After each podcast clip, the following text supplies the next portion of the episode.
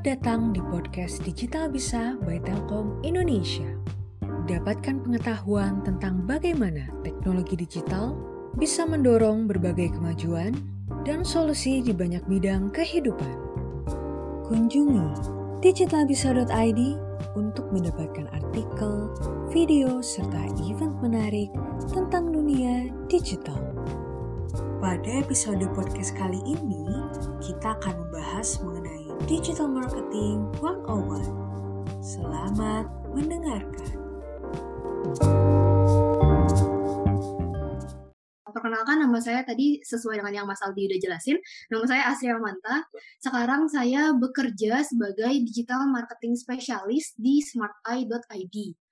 Mungkin kalau teman-teman belum uh, belum pernah dengar smarteye.id, smarteye.id itu apa sih sebenarnya? Jadi kita jadi smarteye.id itu merupakan startup internal binaan Telkom melalui program digital Abuba. Jadi sebenarnya uh, smarteye.id ini kita juga bagian dari Telkom uh, yang menyediakan layanan uh, menggunakan teknologi VR ataupun AR, yaitu teknologi virtual reality ataupun augmented reality. Nah, kalau misalnya teman-teman penasaran dan mau tahu lebih lanjut tentang smarteye.id, teman-teman bisa cek di website kita, bisa search di Google smarteye.id ataupun bisa cek ke Instagram kita dan Facebook page kita yaitu di smarteye.id. Nah, uh, mungkin sekarang kita datang ke, ke satu pertanyaan intinya. Jadi sebenarnya digital marketing itu apa sih gitu?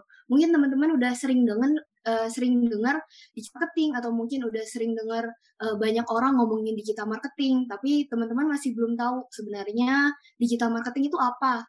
Nah, digital marketing itu atau yang biasanya disebut dengan nama lainnya sebagai online marketing merupakan sebuah istilah yang uh, memayungi seluruh kegiatan marketing dan juga interaksi yang dilakukan melalui online media channel. Jadi semua kegiatan marketing ataupun semua interaksi dari kita dan juga calon customer uh, menggunakan channel-channel online atau media-media online itu udah disebutnya sebagai digital marketing atau kegiatan digital marketing. Nah, di sini digambar teman-teman bisa lihat ada beberapa uh, channel online yang mungkin kita udah sering gunakan dan kita sering pakai. Ada YouTube, ada Twitter, Facebook, Instagram, Pinterest, Clubhouse dan uh, masih banyak lagi gitu.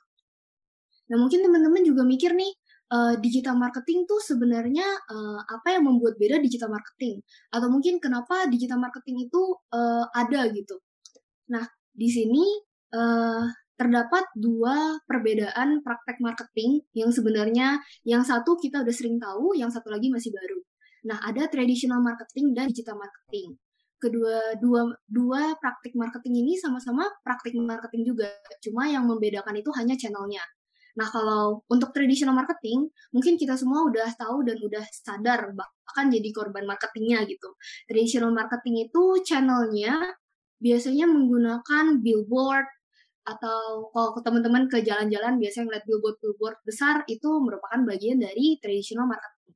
Atau mungkin uh, akhir-akhir ini yang masih baru, kalau teman-teman lihat berbagai uh, ojek-ojek online atau mungkin mobil-mobil ojek online itu biasanya sekarang suka ada LCD layar monitor ataupun ada poster di bagian belakang kendaraannya.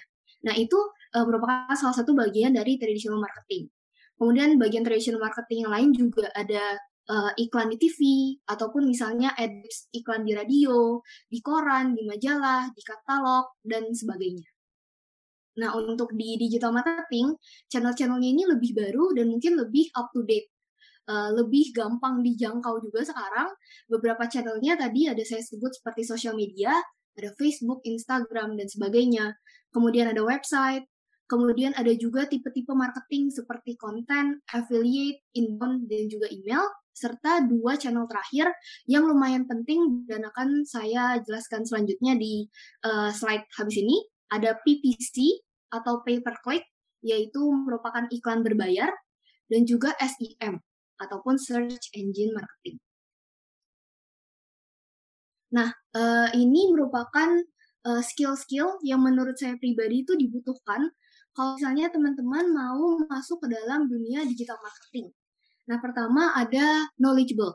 Knowledgeable itu dalam artian teman-teman harus tahu banyak. Kenapa? Karena digital marketing itu cakupannya menurut saya cukup luas, bahkan sebenarnya luas banget. Jadi untuk bisa ngerti berbagai uh, praktik-praktik atau strategi digital marketing yang ada, teman-teman harus tahu banyak hal. Kemudian berhubungan dengan kedua, teman-teman juga harus bisa mengikuti tren-tren terbaru. Nah, karena digital marketing itu dinamis banget, selalu berubah-ubah, dan gak bakal sama, jadi teman-teman juga harus bisa uh, ngikutin berbagai informasi ataupun berita-berita terbaru tentang digital marketing. Uh, untuk sekedar informasi aja, Google itu dia dalam satu tahun, dia itu ada melakukan sekitar 500 update di sistemnya. Jadi dia uh, satu tahun tuh 500 kali dia update sistemnya. Kalau misalnya dibagi ke dalam satu tahun atau 365 hari, berarti Google tuh setiap hari mereka ada update sistem. Itulah kenapa penting banget teman-teman buat bisa ngikutin tren-tren terbaru dari digital marketing. Kemudian yang ketiga, uh, jangan pernah takut akan hal baru. Karena uh, seperti tadi yang saya bilang, digital marketing itu dinamis dan selalu berubah-ubah, berganti-ganti. Jadi teman-teman juga harus bisa uh, untuk ikutin berbagai hal yang baru tersebut. Jadi kalau misalnya teman-teman ternyata uh, ikutin satu hal tren digital marketing terbaru dan ternyata teman-teman salah, nggak apa-apa. Teman-teman justru jangan takut dan coba hal yang lain gitu. Karena di digital marketing itu harus berani coba prinsipnya. Kemudian yang keempat ada analisis data. Nah, uh, analisis data ini kenapa penting? Karena uh, dengan analisis data kita bisa tahu apakah praktik digital marketing yang kita lakukan itu uh, sudah oke okay atau enggak atau mungkin apakah praktik digital marketing yang kita lakukan butuh uh, tambahan untuk biar bisa jadi lebih baik hasilnya. Analisis data ini sangat penting juga biar jadi kita tahu mana yang benar dan mana yang salah. Yang terakhir, menurut menurut saya juga merupakan salah satu yang paling penting yaitu storytelling ataupun penulisan. Jadi walaupun iklan-iklan uh, ataupun berbagai uh, praktik digital marketing itu biasanya bisa dilakukan melalui bisa menggunakan video atau ataupun bisa menggunakan gambar, tapi salah satu yang penting itu juga melalui tulisan. Nah, itulah kenapa teman-teman juga harus membuat tulisan-tulisan atau harus bisa bikin konten-konten yang menarik untuk paling nggak menarik uh, calon customernya atau calon usernya. Nah, sekarang uh, masuk ke dalam beberapa channel digital marketing. Jadi, uh, teman-teman mungkin bisa lihat gambarnya, itu jadi ada enam tahapan bagaimana caranya kita bisa menarik calon user dari mulai tahu sampai calon user ini beli barang kita. Nah, di sini ada enam. Uh, mungkin pertama saya masuk ke bagian awareness atau interested. Awareness dan interested ini maksudnya uh, kita pakai praktik digital marketing apa sih buat bikin calon customer ini tahu dan juga tertarik dengan produk kita. Nah, kalau teman-teman uh, lihat di gambar sampingnya, uh, itu ada untuk bagian awareness dan interest, ada menggunakan video dan sosial. Video itu maksudnya menggunakan video dan juga menggunakan sosial media. Jadi teman-teman bisa pakai Instagram atau mungkin bisa pakai Facebook untuk posting-posting video ataupun posting-posting gambar yang menjelaskan produk kita mungkin atau mungkin uh, bikin sesuatu yang bikin calon customer tuh tertarik dan penasaran dengan produk kita. Nah, di samping ini ada bisa menggunakan SEO dan juga SEM di bagian kanan. Nah, uh, untuk SEO dan SEM sendiri uh, nanti akan saya jelaskan lebih lanjut di slide selanjutnya, maka untuk sekarang belum saya jelasin dulu ya. Kemudian dari uh, channel dari tahapan awareness dan interest uh, masuk ke dalam tahapan consideration. Consideration itu berarti praktik digital marketing apa yang bisa dilakukan untuk buat customer itu mulai mempertimbangkan produk kita. Jadi customer sudah tahu dan sudah tertarik dengan produk kita, tapi dia masih mempertimbangkan, dia kayak masih uh, beli produk ini atau enggak ya, kayak gitu. Jadi ini dia masih mempertimbangkan. Nah, kalau untuk di consideration, teman-teman bisa pakai praktik digital marketingnya beda. Uh, bisa pakai PPC atau pay per click atau iklan berbayar, ya juga nanti akan saya jelaskan lebih lanjut di slide selanjutnya. Kemudian teman-teman juga bisa pakai web design atau pakai website dan didesain sebagus mungkin buat bikin customer yang tertarik dan juga atau pakai content marketing.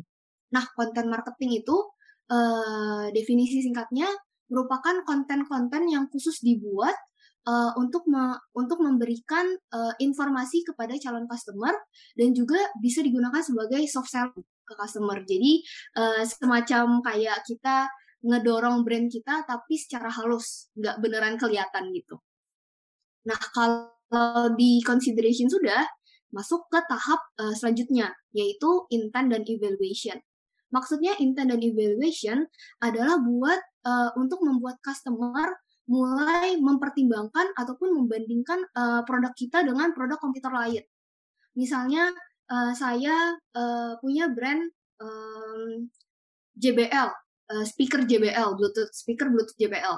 Kemudian saya uh, melakukan ini dan nanti kalau sudah sampai ke tahapan intent dan evaluation itu tujuannya biar customer bisa mikirnya oh saya mau beli speaker Bluetooth, saya pilih merek JBL atau merek yang lain ya atau saya pilihnya merek JL atau merek Samsung ya. Jadi customer itu udah tahu dan tertarik, uh, tapi dia sampai ke tahap terakhir sebelum membeli. Jadi dia membanding-bandingkan. Nah, uh, untuk intent dan evaluation itu bisa pakai dua praktik digital marketing yang berbeda lagi, yaitu pakai email marketing. Uh, kalau teman-teman belum tahu juga, email marketing itu salah satu contoh yang paling gampangnya adalah newsletter jadi kalau teman-teman suka dapat kiriman-kiriman newsletter di email, itu merupakan contoh dari email marketing. Sedangkan kalau remarketing, remarketing itu gampangnya uh, di mana saya sebagai yang punya brand itu memasarkan iklan saya ke orang yang sama. Jadi saya pasarin iklan saya dua kali ke orang yang sama. Nah, sampai ke tahapan terakhir yaitu sell. Sell itu gimana e, caranya uh, praktik digital marketing apa yang bisa dilakukan untuk bikin orang beli produk kita, benar-benar sampai beli produk kita. Nah, kalau untuk beli produk kita, hampir semuanya bisa dilakukan praktik digital marketingnya, karena mereka semua menurut saya pribadi uh, saling melengkapi. Jadi kalau misalnya semakin banyak praktik digital marketing yang dilakukan, ya harusnya hasilnya semakin baik. Nah, di sini di bawah juga ada beberapa istilah penting yang mungkin bakal saya sering omongin dan juga teman-teman mungkin akan sering dengar saat teman-teman masuk ke dalam uh, praktik digital marketing. Pertama ada SEO, SEM, dan juga PPC. Ketiga istilah ini akan saya jelaskan lebih lanjut di slide habis ini. Kemudian ada email marketing yang tadi saya bilang newsletter. Ada juga remarketing, uh, serta iklan berbayar atau paid ads. Untuk Google Ads serta Facebook dan Instagram Ads itu merupakan bagian dari paid ads. Nah, uh, sekarang kita mulai masuk ke bagiannya yang intinya, ke uh, mayoritas sebenarnya mostly inti dari digital marketing itu di bagian SEM-nya, yaitu search engine marketing. Nah, mungkin uh, teman-teman bingung lagi uh, kepikiran SEM ini tuh sebenarnya apa sih? Jadi search engine marketing itu uh, apa sih? Jadi SEM itu merupakan strategi marketing yang dijalankan di berbagai online channel yang sebelumnya uh, sudah saya jelaskan. Jadi strateginya itu namanya search engine marketing. Search engine marketing sendiri dibagi ke dua bagian, yaitu ada SEO dan juga PPC. Untuk sekarang, uh, saya akan bahas ke bagian SEO-nya terlebih dahulu. Nah, kalau di SEO, SEO merupakan kepanjangan dari Search Engine Optimization. Nah, uh, eh, SEO itu apa? Jadi SEO itu merupakan sebuah proses untuk membuat website kita menjadi lebih bagus berdasarkan standarnya uh, search engine. Search engine mungkin kalau teman-teman nggak tahu, kalau di Indonesia kebanyakan search engine-nya itu kita pakai Google. Jadi kita cari sesuatu, itu kita pasti buka Google buat cari sesuatu. Nah itu namanya search engine. Jadi kalau SEO ini kalau boleh saya rangkum merupakan sebuah proses di mana kita bikin website kita semakin bagus berdasarkan standarnya Google. Uh, untuk SEO sendiri, ada beberapa aspek penting yang teman-teman harus tahu. Nah, uh, pertama yaitu SERP atau Search Engine Result Page. Kalau misalnya teman-teman lihat gambar di samping, itu di saat teman-teman buka halaman Google dan teman-teman tulis keyword yang teman-teman cari. Misalnya teman-teman cari uh, beli kacamata, terus teman-teman ketik klik enter, ketik enter. Halaman yang keluar merupakan halaman namanya SERP atau search engine result page. Jadi di situ kita bisa ngelihat uh, website mana yang posisinya paling atas, kemudian keyword yang dipakai apa dan lain-lainnya. Kemudian yang kedua, bagian uh, aspek penting yang harus dilihat itu adalah keyword. Uh, uh, keyword itu sendiri ada keyword yang main, yang keyword utama, dan juga keyword secondary atau keyword uh, yang kedua. Jadi dia bukan uh, utamanya keyword tapi dia keyword sampingan lah dibilangnya kayak gitu. Keyword ini juga penting karena untuk menjembatani antara kita dan juga calon customer. Jadi kita tahu customer itu ketik keywordnya apa atau mereka carinya apa di Google. Kemudian ada juga backlink.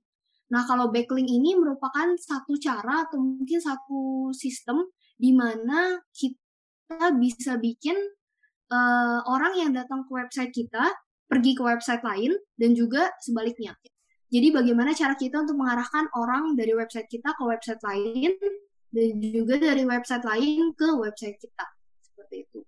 Kalau site arsitektur, site arsitektur itu sebenarnya urutan hierarki dari sebuah website. Jadi misalnya, uh, let's say saya punya website yang mm, menjual produk pulpen tapi di bagian sub menu website saya, saya tulisnya saya jual kacamata. Kan nggak nyambung dari pulpen ke kacamata. Nah, itu berarti site arsitektur kita jelek dan Google mungkin bisa ngelihat website kita itu bukan website yang terpercaya dan websitenya jelek gitu. Jadi rankingnya bisa turun. Nah, yang terakhir itu ada bounce rate. Jadi bounce rate itu uh, seberapa banyak orang yang buka website kita atau buka page kita dan kemudian orang tersebut tutup page-nya. Jadi di close page-nya.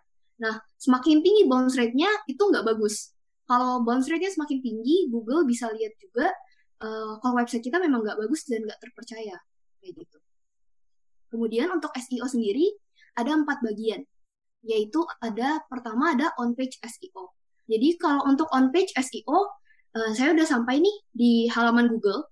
Kemudian saya ketik di search bar ini misalnya virtual reality. Nah, Halaman yang keluar ini, sesuai yang tadi saya bilang, namanya SERP atau Search Engine Result Page. Di bagian pertama, di ranking pertama, ada page dari Wikipedia. Nah, on page SEO itu terdiri dari tiga bagian utama. Pertama ada URL, ini yang disebut dengan URL, https slash n.wikipedia.org itu URL. Kemudian ada title-nya, yaitu virtual reality strip Wikipedia, dan juga paragraf kecil ini yang namanya meta description. Jadi tiga bagian ini sangat penting uh, di bagian on page SEO buat lihat apakah website kita bisa ranking nomor satu atau enggak. Nah kalau misalnya teman-teman lihat nih dari ranking satu ini, uh, keyword utama yang dipakai di ranking satu ini merupakan virtual reality. Jadi dia pakai kata virtual reality. Memang yang disasar virtual reality. Kenapa saya bisa bilang virtual reality? Karena pertama, teman-teman kalau lihat di uh, eh, URL-nya, ini ada tulisan virtual reality. Kemudian teman-teman lihat di title-nya, di judulnya, itu ada tulisan juga virtual reality. Nah, kalau teman-teman lihat lagi di meta description-nya ini, bahkan kata virtual reality itu diucapin dua kali, ditulis dua kali. Jadi saya bisa menyimpulkan kalau uh, virtual reality merupakan virtual reality merupakan keyword utama yang disasar uh, oleh si Wikipedia-nya. Uh, setelah on page SEO, kemudian ada juga off page SEO. Nah, kalau off page SEO tuh sebenarnya lebih ke bagian teknisnya. Jadi lebih ke bagian belakang layarnya. Di off page SEO sendiri itu uh, kebanyakan ngomonginnya itu di bagian backlink. Jadi sebagus apa kita bisa mengarahkan customer kita ke website lain dan juga dari website lain ke customer kita. Semakin banyak backlink yang semakin banyak backlink dari website-website yang bagus, yang terpercaya, itu maka ranking kita juga bisa semakin bagus websitenya. Kemudian ketiga ada di technical SEO. Nah, kalau technical SEO sendiri ini uh, kebanyakan ngomongin di arsitektur websitenya uh, dan juga untuk kecepatan uh, page atau website tersebut terbuka. Nah, kalau seperti yang tadi saya udah jelasin, jadi technical SEO memperhatikan set arsitektur. Set arsitektur yang dimaksud, apakah dari menu dan juga ke submenu itu dia berhubungan atau enggak atau nyambung atau enggak. Kalau misalnya enggak nyambung, itu pasti websitenya akan dicap jelek oleh Google. Uh, ada juga kemudian bagian keempat, yaitu di user interaction signals. Nah, kalau user interaction signal, seberapa akuratnya eh, kata-kata yang orang cari dan juga yang muncul di website kita. Misalnya, orang ketik virtual reality kemudian keluar website kita di ranking satu. Saat diklik oleh orang tersebut, ternyata tulisan yang kita tulis atau konten yang kita taruh itu bukan ngomongin virtual reality, tapi mungkin ngomonginnya kayak merek kacamata yang bagus kayak gitu. Itu kan eh, nggak uh, nyambung. Jadi Google dari situ pun Google juga bisa melihat oh ini websitenya kok nggak nyambung ya? Atau uh, malah jadi nggak sama gitu apa yang dicari. Jadi itu juga bisa bikin rankingnya jelek.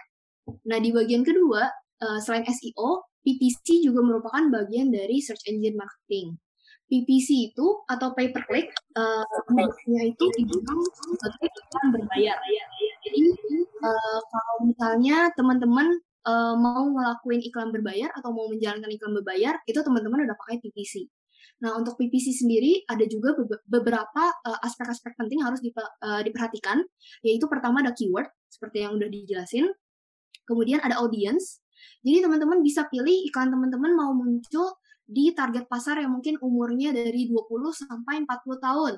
Ataupun teman-teman bisa pilih uh, iklannya muncul di uh, orang yang mungkin baru menikah ataupun baru punya anak pertama atau anak kedua. Itu teman-teman bisa atur semuanya. Nah, ketiga itu di bidding.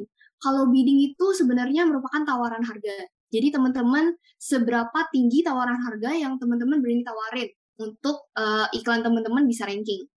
Semakin tinggi harganya, maka semakin besar kemungkinan teman-teman untuk bisa uh, dapat posisi satu plannya. Terakhir itu merupakan biaya per konversi atau cost per conversion. Nah, kalau ini itu merupakan uh, sebanyak uh, biayanya sebesar apa yang kita keluarkan untuk mendapatkan satu konversi. Nah, konversinya sendiri itu banyak dan teman-teman bisa tentuin masing-masing mau konversinya apa. Mungkin contohnya kayak kalau misalnya saya punya uh, aplikasi Kemudian saya mau tetapkan konversinya. Saya mau jalankan iklan dan tetapkan kalau konversinya itu uh, di setiap orang download aplikasi saya. Maka cost per conversion saya ngomongnya uh, berapa banyak biaya yang saya keluarkan untuk dapat satu orang download aplikasi saya. Seperti itu. Nah, kalau di PPC sendiri ada berbagai macam ads yang teman-teman mungkin udah pernah dengar dan udah pernah tahu juga ada Google Ads, Google Ads, Facebook Ads, Instagram, YouTube, dan salah satu yang paling baru itu ada TikTok Ads. Nah, mungkin uh, sekarang teman-teman udah mulai ngerti uh, tentang SEO dan juga PPC. Tapi teman-teman mungkin bingung, jadi yang membedakan kedua ini apa sih? Uh, perbedaan utamanya tuh apa? Nah, perbedaan utama dari kedua hal ini adalah speed atau kecepatannya. Jadi SEO itu gratis, SEO itu nggak perlu mengeluarkan uang sama sekali. Tapi teman-teman harus sabar karena SEO itu biasanya butuh waktu. Uh, setiap uh, setiap artikel yang baru dipost di satu website itu butuh waktu sekitar 1 sampai 2 bulan biar Google bisa lihat website tersebut. Jadi kalau pakai SEO teman-teman harus sabar tapi memang gratis. Tapi kalau misalnya PPC hasilnya itu pasti instan, akan langsung kelihatan. Tapi teman-teman harus berani untuk bayar uang. Seperti itu. Nah, uh, jadi kapan uh, waktu yang pas teman-teman untuk pakai SEO dan juga untuk pakai PPC? Kalau untuk teman-teman boleh banget pakai SEO. Kalau misalnya teman-teman punya budget yang terbatas, jadi misalnya teman-teman belum mau untuk mengeluarkan uang untuk um, di praktik digital marketingnya nggak apa-apa, teman-teman bisa pakai SEO. Kemudian teman-teman juga websitenya itu sudah ranking untuk informational keywords. Jadi untuk keyword sendiri itu sebenarnya ada dua tipe, yaitu ada transactional dan juga informational. Nah, kalau transactional itu kebanyakan kata awal keywordnya tuh lebih ngomongin ke harga. Misalnya berapa harga handphone ini atau berapa berapa harga uh, eh, HP bekas merek ini kayak gitu. Tapi kalau informational keyword itu keywordnya dia mengandung informasi, misalnya uh, manfaat virtual reality atau mungkin kelebihan dan kekurangan virtual reality. Kenapa uh, informational keyword ranking ini bagus digunakan untuk SEO? Karena biasanya uh, saingannya sedikit. Jadi teman-teman nggak harus uh, nggak banyak saingannya, nggak banyak kompetitor, makanya rankingnya bisa naik uh, jadi nomor satu dengan lebih cepat. Uh, ketiga, teman-teman boleh banget pakai SEO kalau misalnya teman-teman memang sabar dan punya waktu buat nunggu hasil dari websitenya naik ke ranking satu. Dan yang terakhir, teman-teman itu uh, bisa link building atau bisa membangun backlink dengan baik di websitenya. Nah, untuk PPC, kapan harus pakai PPC uh, eh, atau iklan berbayar? Boleh banget dipakai kalau misalnya teman-teman memang punya budget yang konsisten. Jadi teman-teman bisa uh, setiap bulan misalnya teman uh, udah ada budget untuk menghabiskan 10 juta mungkin untuk di Google Ads-nya. Nah, itu boleh banget. Karena kalau misalnya budgetnya konsisten, itu pasti hasilnya bakal bagus. Kedua, teman-teman bisa buat uh, mengatur dan juga menggunakan akunnya si Google Ads atau AdWords ini.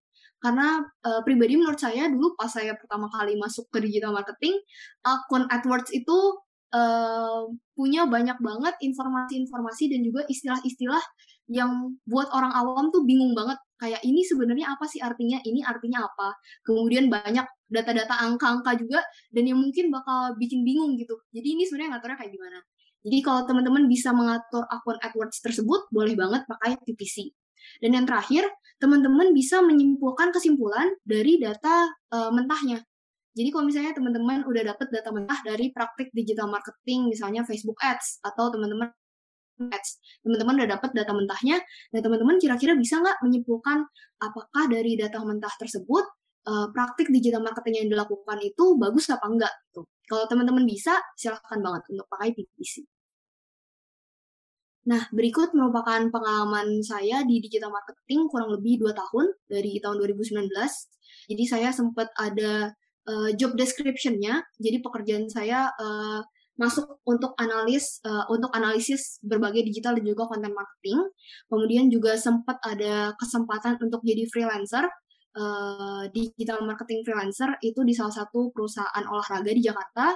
Kemudian kemarin juga saya uh, dapat kesempatan lagi untuk bisa uh, jadi SEO content writer di salah satu website uh, pembanding harga terbesar di Asia Tenggara dan yang terakhir, uh, sekarang posisi saya di smarteye.id sebagai digital dan juga content marketing spesialis. Nah, ini uh, merupakan tips and trick buat teman-teman yang mau masuk ke dalam digital marketing yang pribadi juga sudah saya lakukan dari pertama kali saya masuk ke dalam dunia digital marketing. Pertama, uh, sangat saya sarankan buat ambil kelas-kelas gratis di mana ambilnya YouTube. Di YouTube itu banyak banget uh, kelas-kelas digital marketing, mulai dia dari beginner, dari benar-benar yang newbie dan gak ngerti apa-apa, sampai yang paling tinggi ataupun sampai ke teknis-teknisnya, itu semua di YouTube ada. Dan teman-teman bisa belajar dengan gratis uh, melalui YouTube. Misalnya teman-teman pengennya ambil kelas-kelas digital marketing yang mungkin dapat sertifikat untuk ditaruh di CV ataupun untuk ditaruh di LinkedIn, teman-teman bisa ambil dari Coursera ataupun dari Udemy.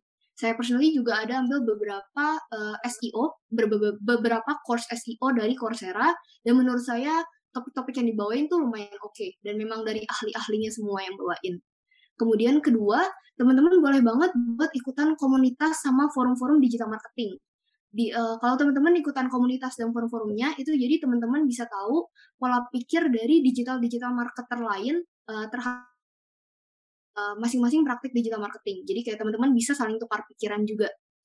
Ketiga, saran saya teman-teman mending kalau memang tertarik coba dari sekarang, coba langsung aja gitu aktivitas digital marketing apa yang teman-teman mau buat mulai gunakan. Misalnya kalau teman-teman tertarik mau mulai uh, SEO, silahkan teman-teman berarti bisa bikin website, kemudian teman-teman bisa mulai bikin konten, ataupun teman-teman bisa mulai uh, taruh backlink dan lain-lainnya. Jadi men, uh, mulai dari sekarang aja gitu.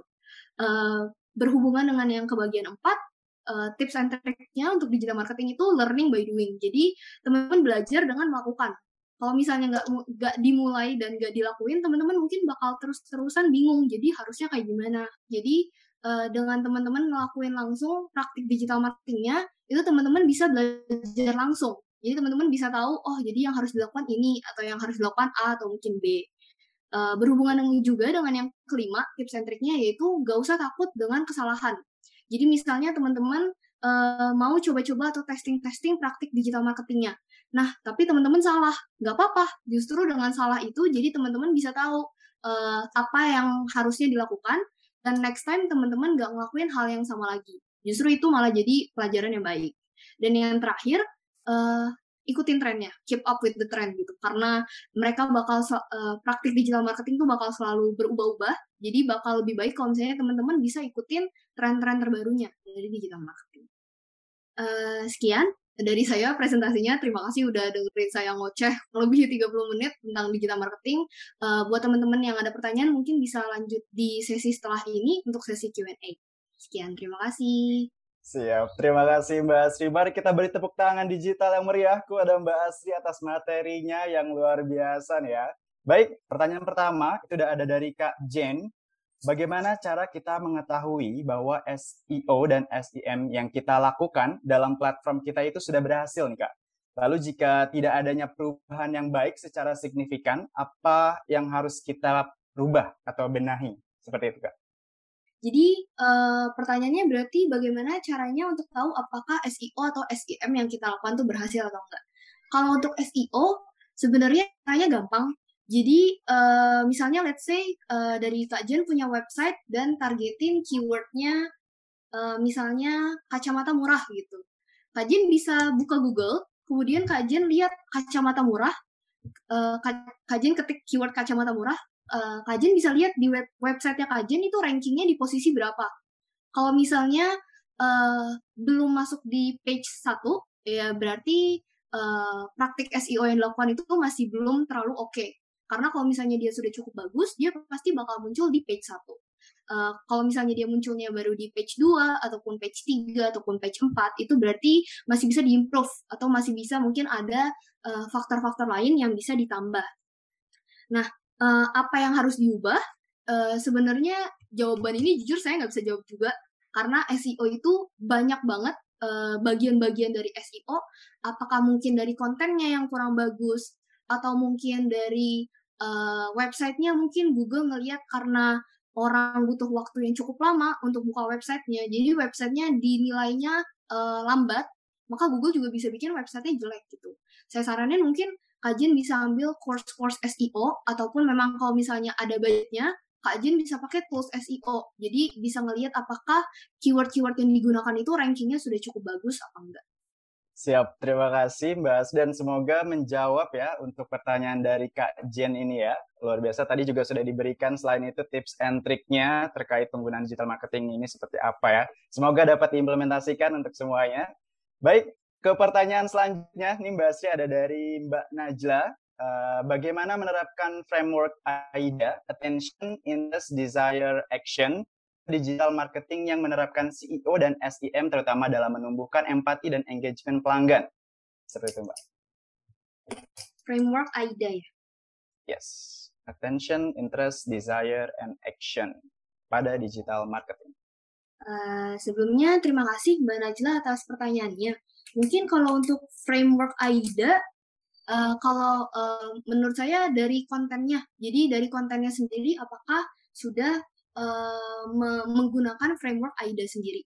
Tapi menurut saya pribadi juga, uh, mungkin framework AIDA nggak selalu bisa digunakan di berbagai situasi atau berbagai uh, keadaan. Mungkin ada beberapa industri ataupun beberapa case yang memang framework AIDA nggak terlalu berfungsi dan jadi harus cari uh, harus bikin konten mungkin lain yang lebih bisa uh, sampai ke customernya atau sampai ke user yang memang ditargetkan kayak gitu.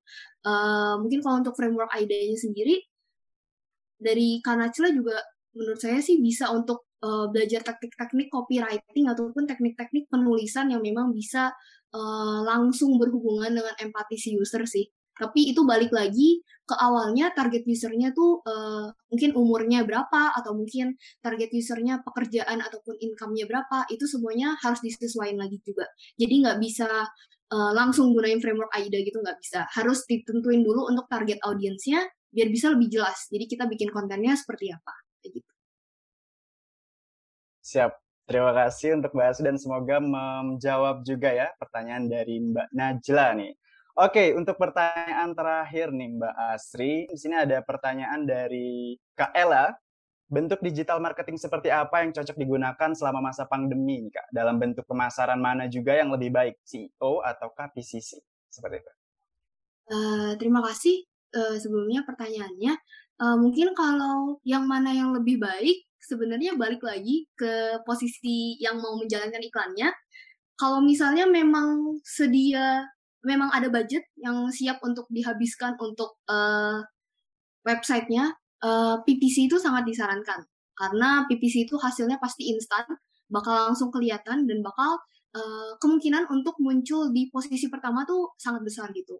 Tapi kalau misalnya memang uh, budgetnya belum ada, uh, bisa pakai SEO karena uh, walaupun SEO memang butuh waktu untuk bangun website dan juga bangun berbagai kontennya agar bagus dan bisa dilihat oke okay sama Google, uh, tapi SEO itu gratis. Jadi kayak uh, yang punya website uh, dari kitanya yang punya website kita harus me uh, mengeluarkan uang gitu. Paling kita hanya mengeluarkan tenaga dan energi buat bikin website kita bagus kayak gitu.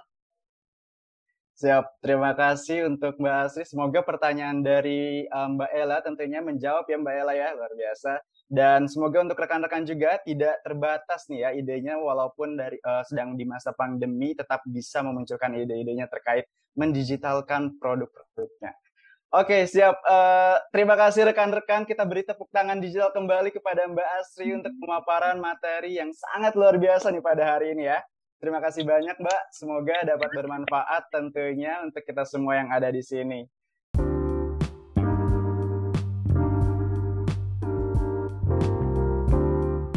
Terima kasih telah mendengarkan podcast Digital Bisa by Telkom Indonesia. Kunjungi digitalbisa.id untuk mendapatkan artikel, video, serta event menarik tentang dunia digital. Digital bisa untuk Indonesia lebih baik.